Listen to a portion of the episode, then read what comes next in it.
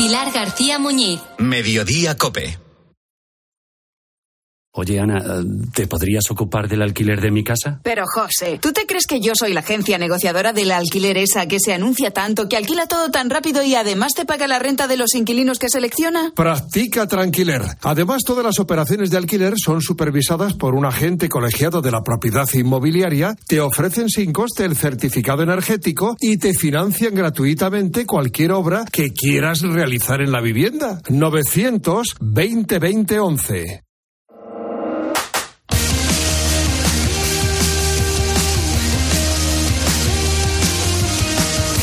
José Luis Corrochano. Deportes en Mediodía Cope. Estar informado.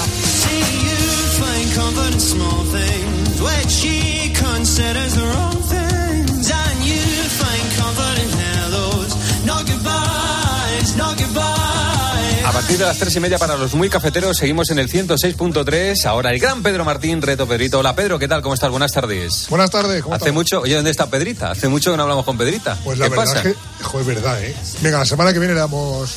La sacamos del, del cajón. Pero si, si tú eres el contacto con ella, o sea, no te mensajeas ni nada, tendrá- te- estará de Sí, vacaciones. sí, no, no, no. est- Está, no, no, no, que vacaciones. Esa, no hemos cogido vacaciones. Lo que, lo que pasa es que está ahí ayudándome para poner En las otras pistas. cosas, no en otras Claro. cosas, vale, perfecto. Bueno, estábamos buscando esta semana una zona, un país con gran actividad sísmica a la vista de los graves desastres que han ocurrido en Turquía y en Siria. Así Sí. que cuéntanos las tres pistas y la que eh, rematan el día Sí, de hoy. es un país en el que tampoco hay que ser muy lejos para encontrar un buen susto eh, debido a estas cosas de que tiembla la tierra, etcétera. Hace un año más o menos tuvo, tuvieron, tuvieron noticia de la tierra en ese país. Un país que está gobernado, o sea, que tiene un régimen de, de monarquía parlamentaria en el que el rey pincha y corta más que aquí. Un país en el que el deporte nacional es el rugby. Y la pista de hoy es que es un país pequeño, un país pequeño, y que está pegado a una fosa marina que tiene casi 11 kilómetros de profundidad. O sea, es una pista definitiva que, que- es un país al que dan ganas de ir, ¿verdad? O sea, es o sea dices, ¿cómo Sí, será aquel país? Lo, eh? lo escu- lo escuchas y dices, joder, molaría estar Molaría allí. estar allí, ¿verdad? Este- Vale. Pero, oye, pero te metes al agua y sabes que hay 11 kilómetros para abajo. Sí, sí, sí. Una- la, la fosa marina has dicho más eh, larga del mundo, ¿no? No, creo que no, que hay, hay, Hay otra otras más. Hay otras más profundas, pero vamos, esta tiene Esta no 11 está mal. kilómetros casi. No, no- no es tocas y, y vuelves. O sea, no, no, haces pie. no haces pie. Bueno, un abrazo, Pedro. Venga, Hasta mañana, venga. Bueno, producto del partidazo, la conversación sobre la victoria del Real Madrid ayer en el Mundial de Clubes. ¿Qué nota le pones al Madrid, Manolo? ¿Qué te ha parecido hoy el equipo de Ancelotti? como nos pagan por ser sinceros, Sí. el Madrid ha ganado cómodamente, ha ganado 4 y ha fallado un penalti, pero yo creo que ha hecho un mal partido. Y Yo creo que un equipo como el Madrid tiene que corregir ese gran problema que sigo pensando que tiene en el centro del campo cuando Kroos y Modric juegan y, y, sinceramente son jugadores transparentes defensivamente y le generan muchos problemas al equipo. A mí me ha parecido un partido de los que hace el Madrid en los mundialitos de clubes, que suelen ser raros. Yo, la primera parte decía que faltaban ganas, en la segunda lo que parecía que faltaban piernas. En realidad el partido era como si se hubiera jugado en Japón y tuviera la excusa de... Sí, del jet lag, del viaje, Sí, todo esto, es sí. que no están muy metidos o físicamente no sé qué, o están cansados. Yo soy moderado y quiero ponerle atenuantes al Madrid. Estás jugando la liga, te sacan de la competición porque te lo mereces y esto estaba ya en el calendario. Creo que no son partidos muy fáciles para, para el Madrid de, de- de manejar, de, de jugar y que al final acaba ganando por por añadidura, ¿no? Porque tienen mejores eh, futbolistas. Es un torneo trampa, lo decía, lo decía el propio Carleto, o sea, que, que tienes mucho a perder y, y muy poco a ganar. Sí es verdad que si lo ganas, pues es un torneo de prestigio, eh, queda muy bien en las vitrinas de- del Real Madrid, eres campeón del mundo. Ahora pero- estamos en Marruecos para hablar más del Mundial de Clubes y del Real Madrid, pero antes la encuesta en arroba deportescope, ¿qué preguntas, Enjo? Por esto preguntamos por el Mundial de Clubes. ¿Qué es el Mundial de Clubes para la audiencia? ¿Un título menor o un título importante? Estamos por encima de 1.700 votos y de momento el 68% dice que el Mundial de Clubes es un título menor. Un título menor. Bueno, lo hablamos todo en el 106.3. Escápate de Madrid. Ven al restaurante El Torreón en la cima del Monte del Pardo. Las mejores carnes y pescados desde 40 euros vino incluido. Carne picaña brasileña y lomo de buey auténticos. Disfruta de su famosa paella con langosta y de grandes vinos y licores en sus amplísimos salones climatizados y terrazas. Cocina abierta de 11 de la mañana a 1 de la noche. Parque infantil, gran parking. Restaurante El Torreón. Naturaleza a 10 minutos de Madrid. Reservas en restauranteeltorreón.com.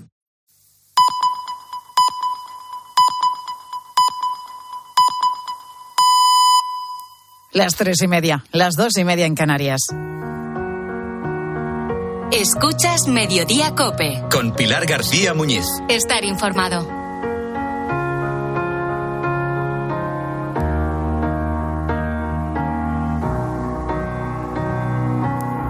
Si me acompañas un momento, te voy a enseñar el pueblo más pequeño de Almería. Es más, puede que de toda España. Te va a sorprender, ya verás, porque ¿tú te acuerdas de Gulliver en Lilliput?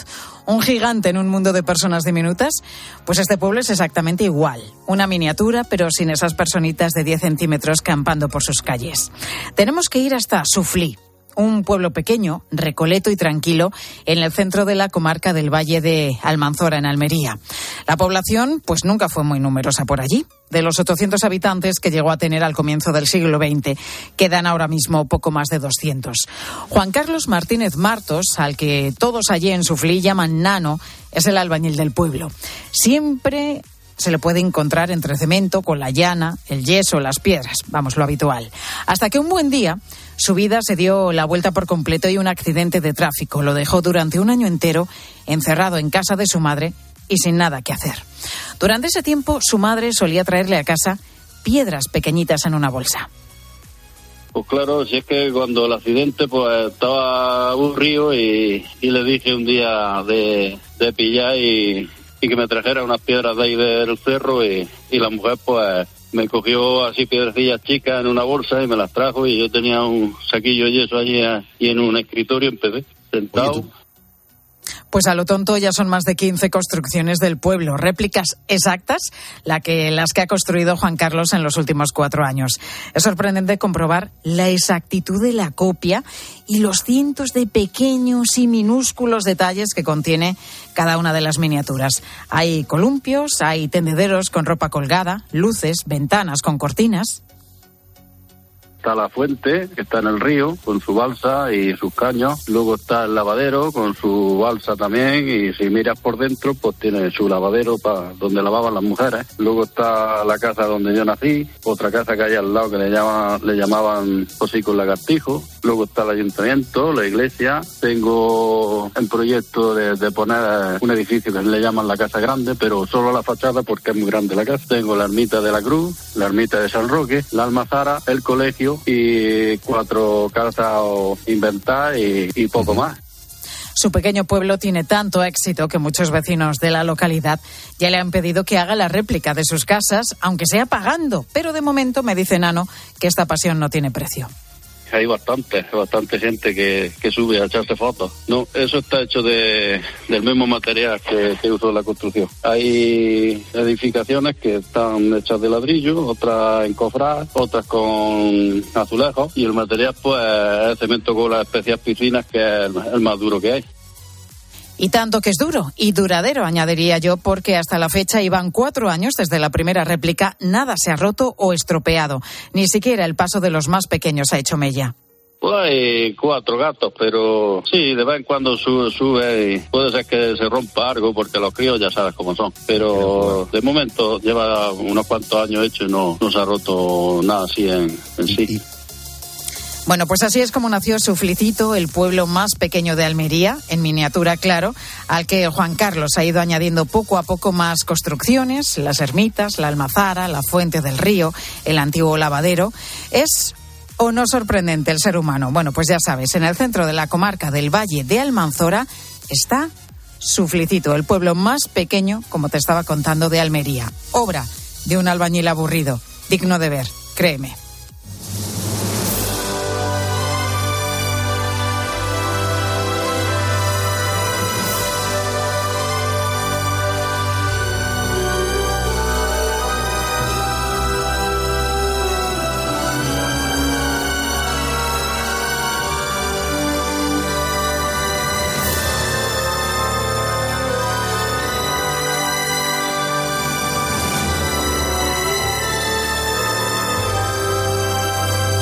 Tres y 34 minutos de la tarde te quiero hacer una pregunta en este momento. ¿Hace mucho que no escribes una carta?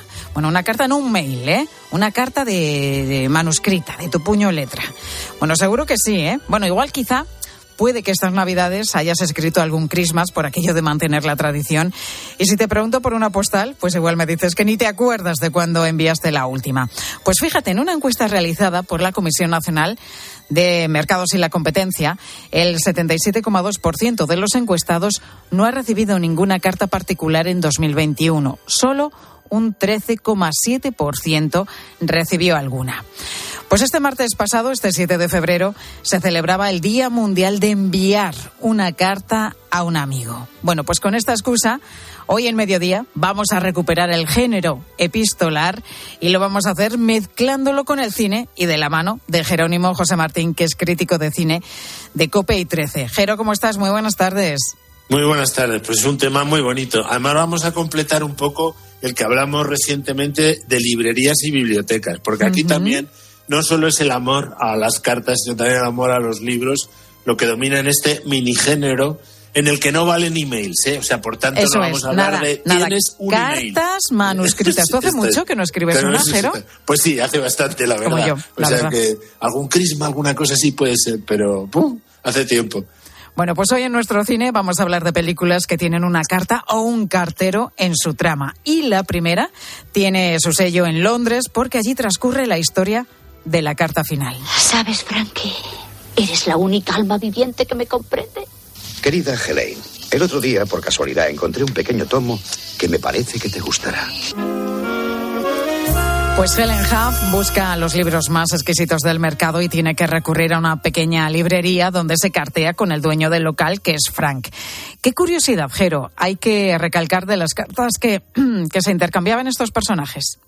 Pues mira, hombre, hay que destacar que son, es una historia real eh, de una de una mujer que efectivamente empieza a escribir desde Estados Unidos a una librería muy pequeñita que estaba en el 84 de Charing Cross Road, que es el título original de esta película magnífica de David Hugh Jones, eh, que hizo mucha televisión y que fue contratado por Mel Brooks para mm, regalarle a su mujer, que era Anne Bancroft, esta historia. De hecho, con, esa, con esta película, Anne Bancroft eh, ganó un montón de premios en el Festival de Moscú, el BAFTA también a la mejor actriz. Pero claro, tenía enfrente a Anthony Hopkins, que interpretaba al dependiente de esta librería que le contestaba a las eh, consultas que hacía, porque ella acostumbraba a, escribir, digo, a, comprar muchos libros de estos de, viejo, y es esa una librería magnífica en la calle de las librerías de Londres, que por cierto, hoy solo queda una librería en esa calle y no está en el 84 de Charing Cross. En el 84 de Charing Cross hay una hamburguesería, desgraciadamente, ¿no? O sea, esa, librería que existía de verdad, eh, ya nada. Ahora es una fui este verano a buscarla y hay, una hamburguesería, qué lástima. Eh, es una novela que pequeñita, de 120 páginas, de Helen Hanf, que contó su propia historia y que poco a poco se fue haciendo como un clásico de este tipo de literatura, que por cierto, los libros de, de cartas son magníficos. Aquí en este caso además la adaptación es tan buena de Hugh Whitemore que para muchos es mejor la novela que el libro, porque además, claro, teniendo a Anthony Hopkins y Anne Bancroft leyendo constantemente cartas. O sea, es un, guion en el que no dialogan, nunca se conocen, no llegaron a conocerse los protagonistas. Pero, claro, se van haciendo confidencias poco a poco y van mostrando su visión de la vida en una época como es la posguerra, en la que ella llegó a enviarle cosas de comer al, al, al otro eh, al dependiente de la tienda, me lo están pasando mal en Londres, en la posguerra, y casi este tipo de películas donde las cartas sirven de estructura narrativa, aquí radicalmente, porque en otras películas como Los Puentes de Madison o como Cartas de Iwo Jima, las dos de Clint Eastwood, también se articulan a través de cartas, pero no tan radicalmente como aquí, que son frases concretas de cada carta, uno y otro durante una hora y media y es magistral la película. Bueno, esta desde luego tenía que ser nuestra primera película. Bueno, has citado también Los Puentes de Madison, que tiene también las cartas ahí que encuentran, ¿no? De, la madre. Dime. Sí, esta, esta película se ha hecho en, eh, la carta final se ha hecho en teatro y aquí en España la, dirigió Isabel Coiset. Ah, sí. Esta magnífica directora hizo una versión teatral de eh, Charing Cross Road, que es, que es un clásico ya de la literatura tanto de cartas como de la del, del, cine gourmet, digamos. Bueno, vamos ahora con la segunda carta en forma de película, una película basada en una obra teatral también muy famosa de Edmond Rostad, Cirano de Bergerac. Qué bien leí su carta. Y grito adiós. ¿La leéis? Mi amor, mi vida. tesoro. Con una voz. Mi amor. Una buena adaptación cinematográfica, Jero. ¿Qué cartas tenemos Bueno. que, que destacar de esta peli? Bueno, sobre todo es que las dos secuencias cumbre, vamos, salvo la inicial, eh, es la lectura de una carta supuestamente del amante de la chica, que realmente la ha escrito Cirano, ¿no? Que está escondido y que, y que, en fin, luego se desvela al final, o desvela al final a esa mujer, que es él quien ha escrito la carta, ¿no? Con lo cual es fundamental en la estructura narrativa de Cirano esa carta, ¿no? Que es la, el prototipo de carta de amor, ¿no? Eh, ha- hay muchísimas versiones. Yo he elegido la de Jean-Paul Rappeneau con Gerald Depardieu de protagonista. La actual, la nueva que ha habido, es también muy buena y además las dos secuencias de las cartas son magníficas. Eh, pero en fin, a Jean-Paul Rappeneau me cae especialmente bien porque es un director Pues no francés eh, que, se, que dirigió Gracias y Desgracias de un casado del año 2 y luego es que el personaje, el patetismo del personaje de Cirano con su nariz, en la, en la última versión es un, un enano, eh, es la deformación que tiene. Entonces, eh, el, el patetismo de ese amor que no puede ser correspondido según piensa él, ¿no? Pues es maravilloso como se expresa en esa carta. ¿no? Bueno, citabas a Entonces- Gerard Depardieu, el protagonista Cirano, al que conocemos también por dar vida a Obélix en las películas de Asterix Claro, y sus sí, amigos sí. galos. Esto es, o sea, ahí, ahí no escribían cartas, ahí se tiran menires. O, sea, o mandan palomas mensajeras como en la última, sabes que en la que está en cartel ahora mismo, esto es divertido, eh, funcionan como si fuesen WhatsApp. En las palomas pi, Ah, sí, con el dice pitidito así, también, el sonidito Sí, sí, del- con un pitidito bueno. un WhatsApp o un, un email, ¿no? Bueno, avanzamos, Jero, y nos vamos a centrar en la persona que, en- que entrega las cartas, en el cartero, enredada en una historia de amor y con uno de los grandes escritores en lengua hispana, el cartero y Pablo Neruda.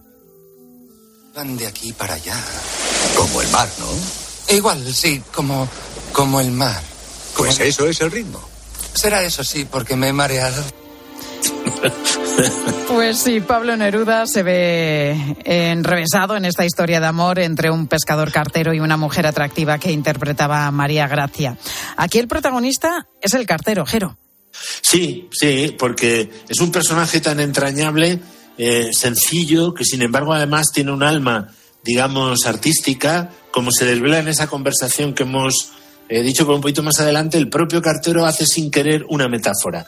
Y entonces ahí le va a ir guiando eh, el Pablo, Pablo Neruda, interpretado por Philippe Noiret, Mario, que es el cartero, lo interpretó Máximo Troisi y fue su último trabajo porque falleció antes de ver completa la película, fíjate tú. 24 Eh, horas, creo, ¿no? sí, 24 sí. horas después de terminar el rodaje. Es, es, es una Pero interpretación. claro, no vio el estreno de la película. No vio el estreno, Qué ¿no? fatalidad. Antológica, antológica. Se basa en una, en una novela de eh, Antonio Escarmeta, este escritor chileno, Ardiente Paciencia, y tiene una calidad literaria, una calidad humana, de una calidez, donde efectivamente ahí va viendo.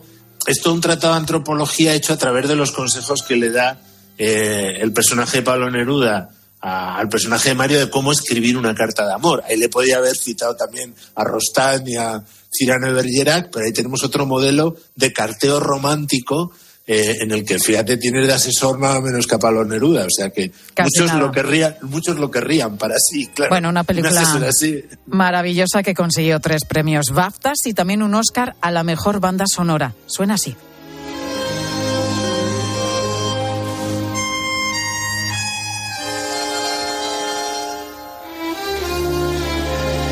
Qué bonita también esta música, Luis esta banda Bacalov. sonora. Ujú. Es de Luis Bacalov, magnífica. Además le va la película porque es como medio italiana, Sí, medio sí, sí, argentina, verdad. eh, medio hispanoamericana, ¿no? Entonces es, es muy buena, muy buena película. sí, señor. Bueno, Jero, vamos con la cuarta película, sacamos nuestro abrecartas y encontramos en el interior amor y letras. He vuelto a escuchar la música después de leer tus cartas. Por cierto, las cartas a mano son lo mejor del mundo. ¿Crees que esta música acabará conmigo? Aunque las cartas me encantan, me gustaría volver a verte. Otra película de amor en un ambiente universitario, pero Jero, ¿qué, qué papel desempeñan aquí las cartas? Pues mira, tiene una secuencia antológica, en mi opinión, esta película independiente, que es, eh, eh, ella le regala a él, es una chica que es estudiante en la antigua universidad de él, él va incidentalmente y se enamora de él, que es profesor ya, o sea, tiene una cierta diferencia de edad, y e- ella le regala a él una selección de música clásica que ha hecho. Entonces, mientras lo van escuchando, han llegado a la conclusión de que solo se van a escribir cartas escritas a mano. Se las van escribiendo y son, es una, una serie de secuencias magistrales donde van viendo las reflexiones que y se van enamorando por carta. Es magistral esta película de George Radnor, la aconsejo vivísimamente, solo ha dirigido Happy Thank You More Please y esta es bastante conocido porque es uno de los protagonistas de cómo conocí a vuestra madre eh, y un tío encantador, yo tuve la ocasión de entrevistarlo y, hay que descubrir estas películas que tienen una calidad humana, una calidad literaria, eh, una, una crítica social tan entrañable, tan certera, tan inteligente, tan moderada, tan ponderada que son una gozada. Hay que decir, por cierto, que todas estas películas que son de alto nivel, muchas, esta está en filming, igual que lo está la carta final, eh, Cirano Verdiera que está en filming y en la Contra Plus, lo digo porque están bastante asequibles y mucha gente y, el cartero y Pablo Neruda están también en Filming y en Contra Plus. Y son de las que hacen eh, digamos, eh, afición no solo al cine, sino también a la literatura, a la gran literatura. Incluso puede animar a alguien a volver a escribir un diario, por ejemplo, o a cartearse con algún amigo o alguna amiga. Ah, pues sí, siempre, a recuperar ese género epistolar que, que bueno, que tenemos un poco de lado últimamente. Me dicen a través de, Instagram muchas más películas con cartas, carteros, por ejemplo, La Casa del Lago, cartas a, a Julieta, de Postman también con Kevin Costner, de Jesús, me dice uno en plan broma. Seda también, eh, bueno, Cirano de Bergerac, ya hemos hablado de ella, y, también El Cartero y, Pablo Neruda, Mensaje en una botella, Las Amistades Peligrosas, había una carta también por ahí en la trama. Cartas desde Iwo Jima, fíjate tú. o la, carta, que has citado. O Carta de una desconocida Hopuls, que es una, película magistral, o sea, hay muchas realmente. Bueno, pues hemos hecho un repaso, como cada jueves, al cine a las películas, en este caso relacionadas con las cartas, y lo hemos hecho junto a Jerónimo Martín, nuestro crítico de cine de COPE y de Trecejero. Gracias, hasta la semana que viene. Gracias a ti, un abrazo enorme.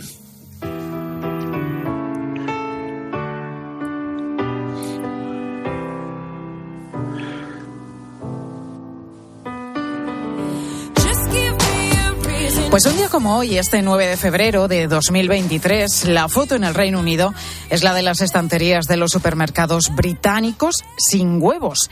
En algunos establecimientos, en el lineal donde deberíamos encontrar este producto, pues solo nos encontramos cajas vacías. Con suerte queda algún que otro cartón, pero vamos, esto casi casi es un milagro.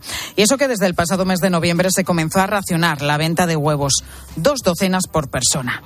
Una escasez que se debe sobre todo a que el Reino Unido sufre el mayor brote de gripe aviar de su historia.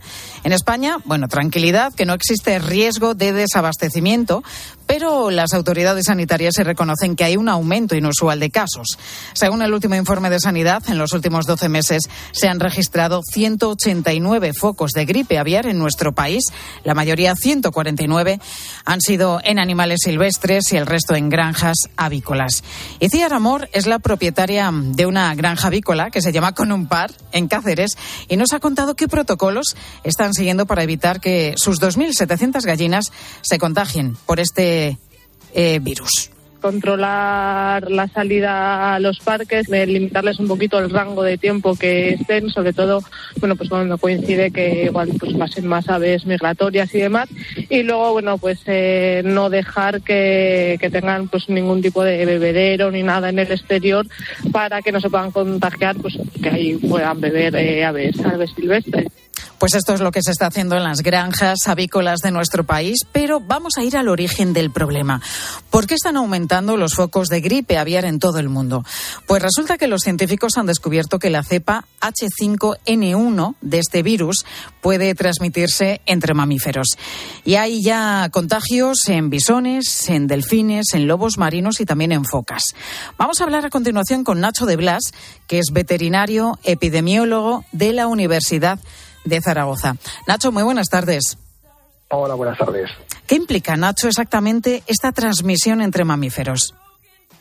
Bueno, en principio es un, un indicador de que ese virus eminentemente aviar se empieza a adaptar a un hospedador diferente, en este caso los mamíferos, y que mm, podría ir transmitiéndose a otro tipo de mamíferos entre los que nos incluimos los humanos pero de momento, bueno, pues están los pocos están localizados y en el caso de los visiones comentabas, eh, esa granja fue sacrecida completamente para evitar el, riesgo. Bueno, estamos todavía en la batalla contra el coronavirus y solo hablar de la posibilidad de una nueva pandemia nos echamos a temblar, ¿no? Pero ¿existe ese riesgo con esta cepa de la gripe aviar? Sí, sí, evidentemente es un riesgo que está presente. Siempre el miedo ha estado no tanto los coronavirus, sino los eh, virus de la, de la gripe. Eh, hay que recordar que desde la pandemia de 1918 y otras posteriores, el 58, el 68, la del 2009, fueron virus eh, de, la, de la gripe A y que, bueno, eh, normalmente son de origen aviar y que a través de normalmente recombinación, a través del cerdo, saltan a los humanos. Pero mm, es algo que se lleva vigilando muy estrictamente desde el principio que apareció, sobre todo esta cepa que afecta fundamentalmente a aves, el H5N1 y otros similares, que empezaron en el sudeste asiático a finales de los años 90 y que se han ido propagando por todo el mundo a través de eh, las migraciones de las aves acuáticas fundamentalmente. Eh, decíamos que, que, bueno, escuchábamos a, hace un momentito pues a la propietaria de una granja avícola en Cáceres que nos hablaba de los protocolos que siguen para, para evitar que la gripe aviar afecte a, en este caso, a sus gallinas. ¿Cómo está la situación actualmente en España? ¿Está controlada? Bueno, está controlada en lo que es producción, está muy controlada. De hecho, se han puesto medidas adicionales en cuanto a protección de las aves que están en las granjas para evitar que no estén en el exterior o que no estén en contacto con, con las aves silvestres. Se están haciendo controles rutinarios en determinadas comarcas según el nivel de riesgo para identificar lo antes posible eh, una posible infección en las granjas. Se está haciendo controles en eh, los grandes humedales para ver si hay, hay eh, animales infectados. Se establecen protocolos de vacunación de frente a la gripe común eh, en los trabajadores de granjas avícolas y también los veterinarios que trabajan allí. Bueno, mm, se están cubriendo, por ejemplo, los depósitos de agua o de bebida para evitar que puedan ser infectados por aves silvestres. Es decir, hay un montón de medidas muy bien articuladas y que permiten detectar muy precozmente el problema y atajarlo a la máxima brevedad. Bueno, pues Nacho de Blas, veterinario y epidemiólogo de la Universidad de Zaragoza. Gracias por atendernos, Nacho, y de alguna manera también por tranquilizarnos. Muchas gracias a vosotros. Sabes que hoy la ley del bienestar animal se debatía en el Congreso. Ya sabemos que, bueno, que finalmente Unidas Podemos va a apoyar esa ley presentada por sus socios de gobierno, por el ala socialista, una ley que excluye a los perros de caza. Pues la nueva norma castiga más el maltrato animal, regula también aquellos animales que podemos tener en casa, los que se pueden comprar y los que no, además de establecer también ciertos derechos para las mascotas y obligaciones para sus dueños. Y sobre esto os preguntábamos a vosotros, oyentes de mediodía, ¿tienes alguna mascota en casa? ¿Un perro, un gato? ¿Se trata de algún animal exótico? ¿Conoces esta nueva ley? ¿Qué te parece? ¿Y qué nos han dicho los oyentes? Luis Colón, buenas tardes. Buenas tardes, Pilar. Pues mira, nuestros oyentes nos han abierto sus zoológicos particulares. Mira qué bien. Sí, sí, algunos incluso nos han pasado fotos de sus mascotas. Son todos buenísimos, ¿eh? Pero muchos no quieren seguir teniendo mascotas después de haber pasado claramente pues muchos años con ellos, la ternura, la amistad que han creado juntos. Sí. Y mira, esto es lo que nos cuenta Juan desde Soria. Una mascota, 17 años. Una pastora belga, negra, con el, con el pecho blanco. Y bueno, ya desde entonces no he vuelto a tener ninguna mascota más porque ya aquello me marcó, a mí y a mis hijos. Es que se les 17 coge, años, ¿eh? claro, tantísimo cariño que luego cuando llega el momento de, Mm. de despedirse de, especialmente de los perros, ¿no? Pues da, da muchísima pena. Bueno, que también tenemos a Teresa desde Barcelona que nos ha contado algo relacionado con sus hijos que se traen todos los bichos para casa. Mi hijo, el mayor, iba para veterinario. Bicho que veía por la calle y bicho que traía a casa. En mi casa hemos tenido gusanos de seda, pollos, patos, peces, tortugas, un periquito, yo qué sé, de todo. Y la última fue cuando ella se hizo más mayor, no se le ocurrió otra cosa que regalarle a su hermano un conejo. Cuando se murió lloré porque me hizo duelo, pero les dije a los dos, no quiero más animales en casa. Esta es una frase que se repite mucho en Sí. muchas casas. No quiero animales, porque los niños siempre están ahí peleando que quieren una mascota. Mi hijo también es de los que bicho que encuentra. Ha llegado, sí, alguna vez me ha traído una ardilla, un ratoncito. Yo gusanos de seda sí que Gusanos tuve, de seda también, lombrices, eh, cosas muy agradables. Pues mira. Cucarachas, le gusta de todo. Es que él es así.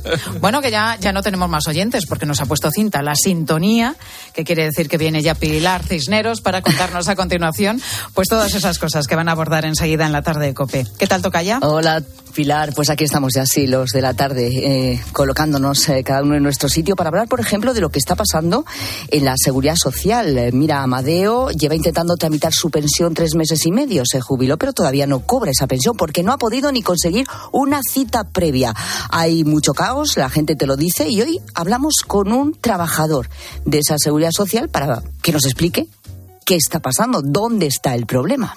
Pues sí, porque hay gente que está desesperada, tiene que hacer sus trámites si es que es imposible. O no te cogen el teléfono, te dan una cita para dentro de mucho tiempo, o te vas a una oficina, te encuentras que hay cola y luego te dicen, no, no, no, es que esto se hace vía Internet. Un caos. Te lo cuentan los compañeros de la tarde, Pilar Cisneros y Fernando de Aro, enseguidita, en la tarde de COPE.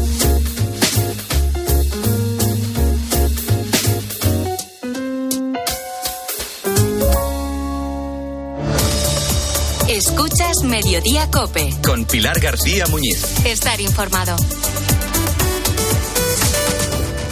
A veces cuesta encontrar a alguien que ponga serenidad a todo lo que está pasando. En cuanto a los tipos de interés, que sí que les afecta y de qué manera a los que tengan hipotecas. Se incrementó medio punto el precio del dinero y seguramente en un par de meses habrá otro medio punto. Carlos Herrera va más allá de la noticia y te explica todo lo que te rodea. La principal consecuencia la notan quienes tengan una hipoteca porque el Euribor se va a poner en torno al 4 y las cuotas mensuales pueden subir, los que tengan una hipoteca variable, pueden subir hasta los 300 euros al mes. Los intereses de la fija ya están en el 3, 3 y algo. Pero es que además de las... Escúchale de lunes a viernes, de 6 a 1 del mediodía, en Herrera en Cope. Dos cositas. La primera, una motera no se come ni un atasco. La segunda, una mutuera siempre paga menos. Vente a la mutua con tu seguro de moto y te bajamos su precio sea cual sea. Llama al 91 555 5555. 91 555 5555. Por esta y muchas cosas más, vente a la mutua. Condiciones en mutua.es. ¿Y tú que tienes niños? ¿Qué necesitas para tu seguridad? Bueno, ya no son tan niños. A veces se quedan solos en casa y uf, siempre esperando que no la líen. Pues Securitas Direct les protege también cuando están en casa. La alarma se puede conectar desde dentro para moverse libremente y el botón SOS les asegura ayuda inmediata en caso de emergencia. Y es que tú sabes lo que necesitas y ellos saben cómo protegerte. Llama ahora al 900-666-777 o entra en securitasdirect.es y descubre la mejor alarma para ti. Donde pongo el ojo, pongo la oferta. Dos gafas de marca con antirreflejantes por solo 89 euros. Infórmate en soloptical.com. En Peugeot estamos listos para ayudarte a llevar lo más importante, tu negocio. Por eso, en los días Peugeot Profesional vas a poder disfrutar de condiciones especiales en toda la gama. Aprovecha del 1 al 15 de febrero para dar energía a tu negocio. Inscríbete ya en peugeot.es. El peor terremoto en 100 años ha dejado a los niños y niñas de Siria y Turquía en grave peligro. Ayúdanos a salvar su vida. Por favor, haz tu donación en unicef.es y juntos podremos hacerles llegar toda la ayuda que necesitan. Hay que actuar cuanto antes. Entra ahora en unicef.es y dona. Escuchas Cope. Y recuerda, la mejor experiencia y el mejor sonido solo los encuentras en cope.es y en la aplicación móvil. Descárgatela.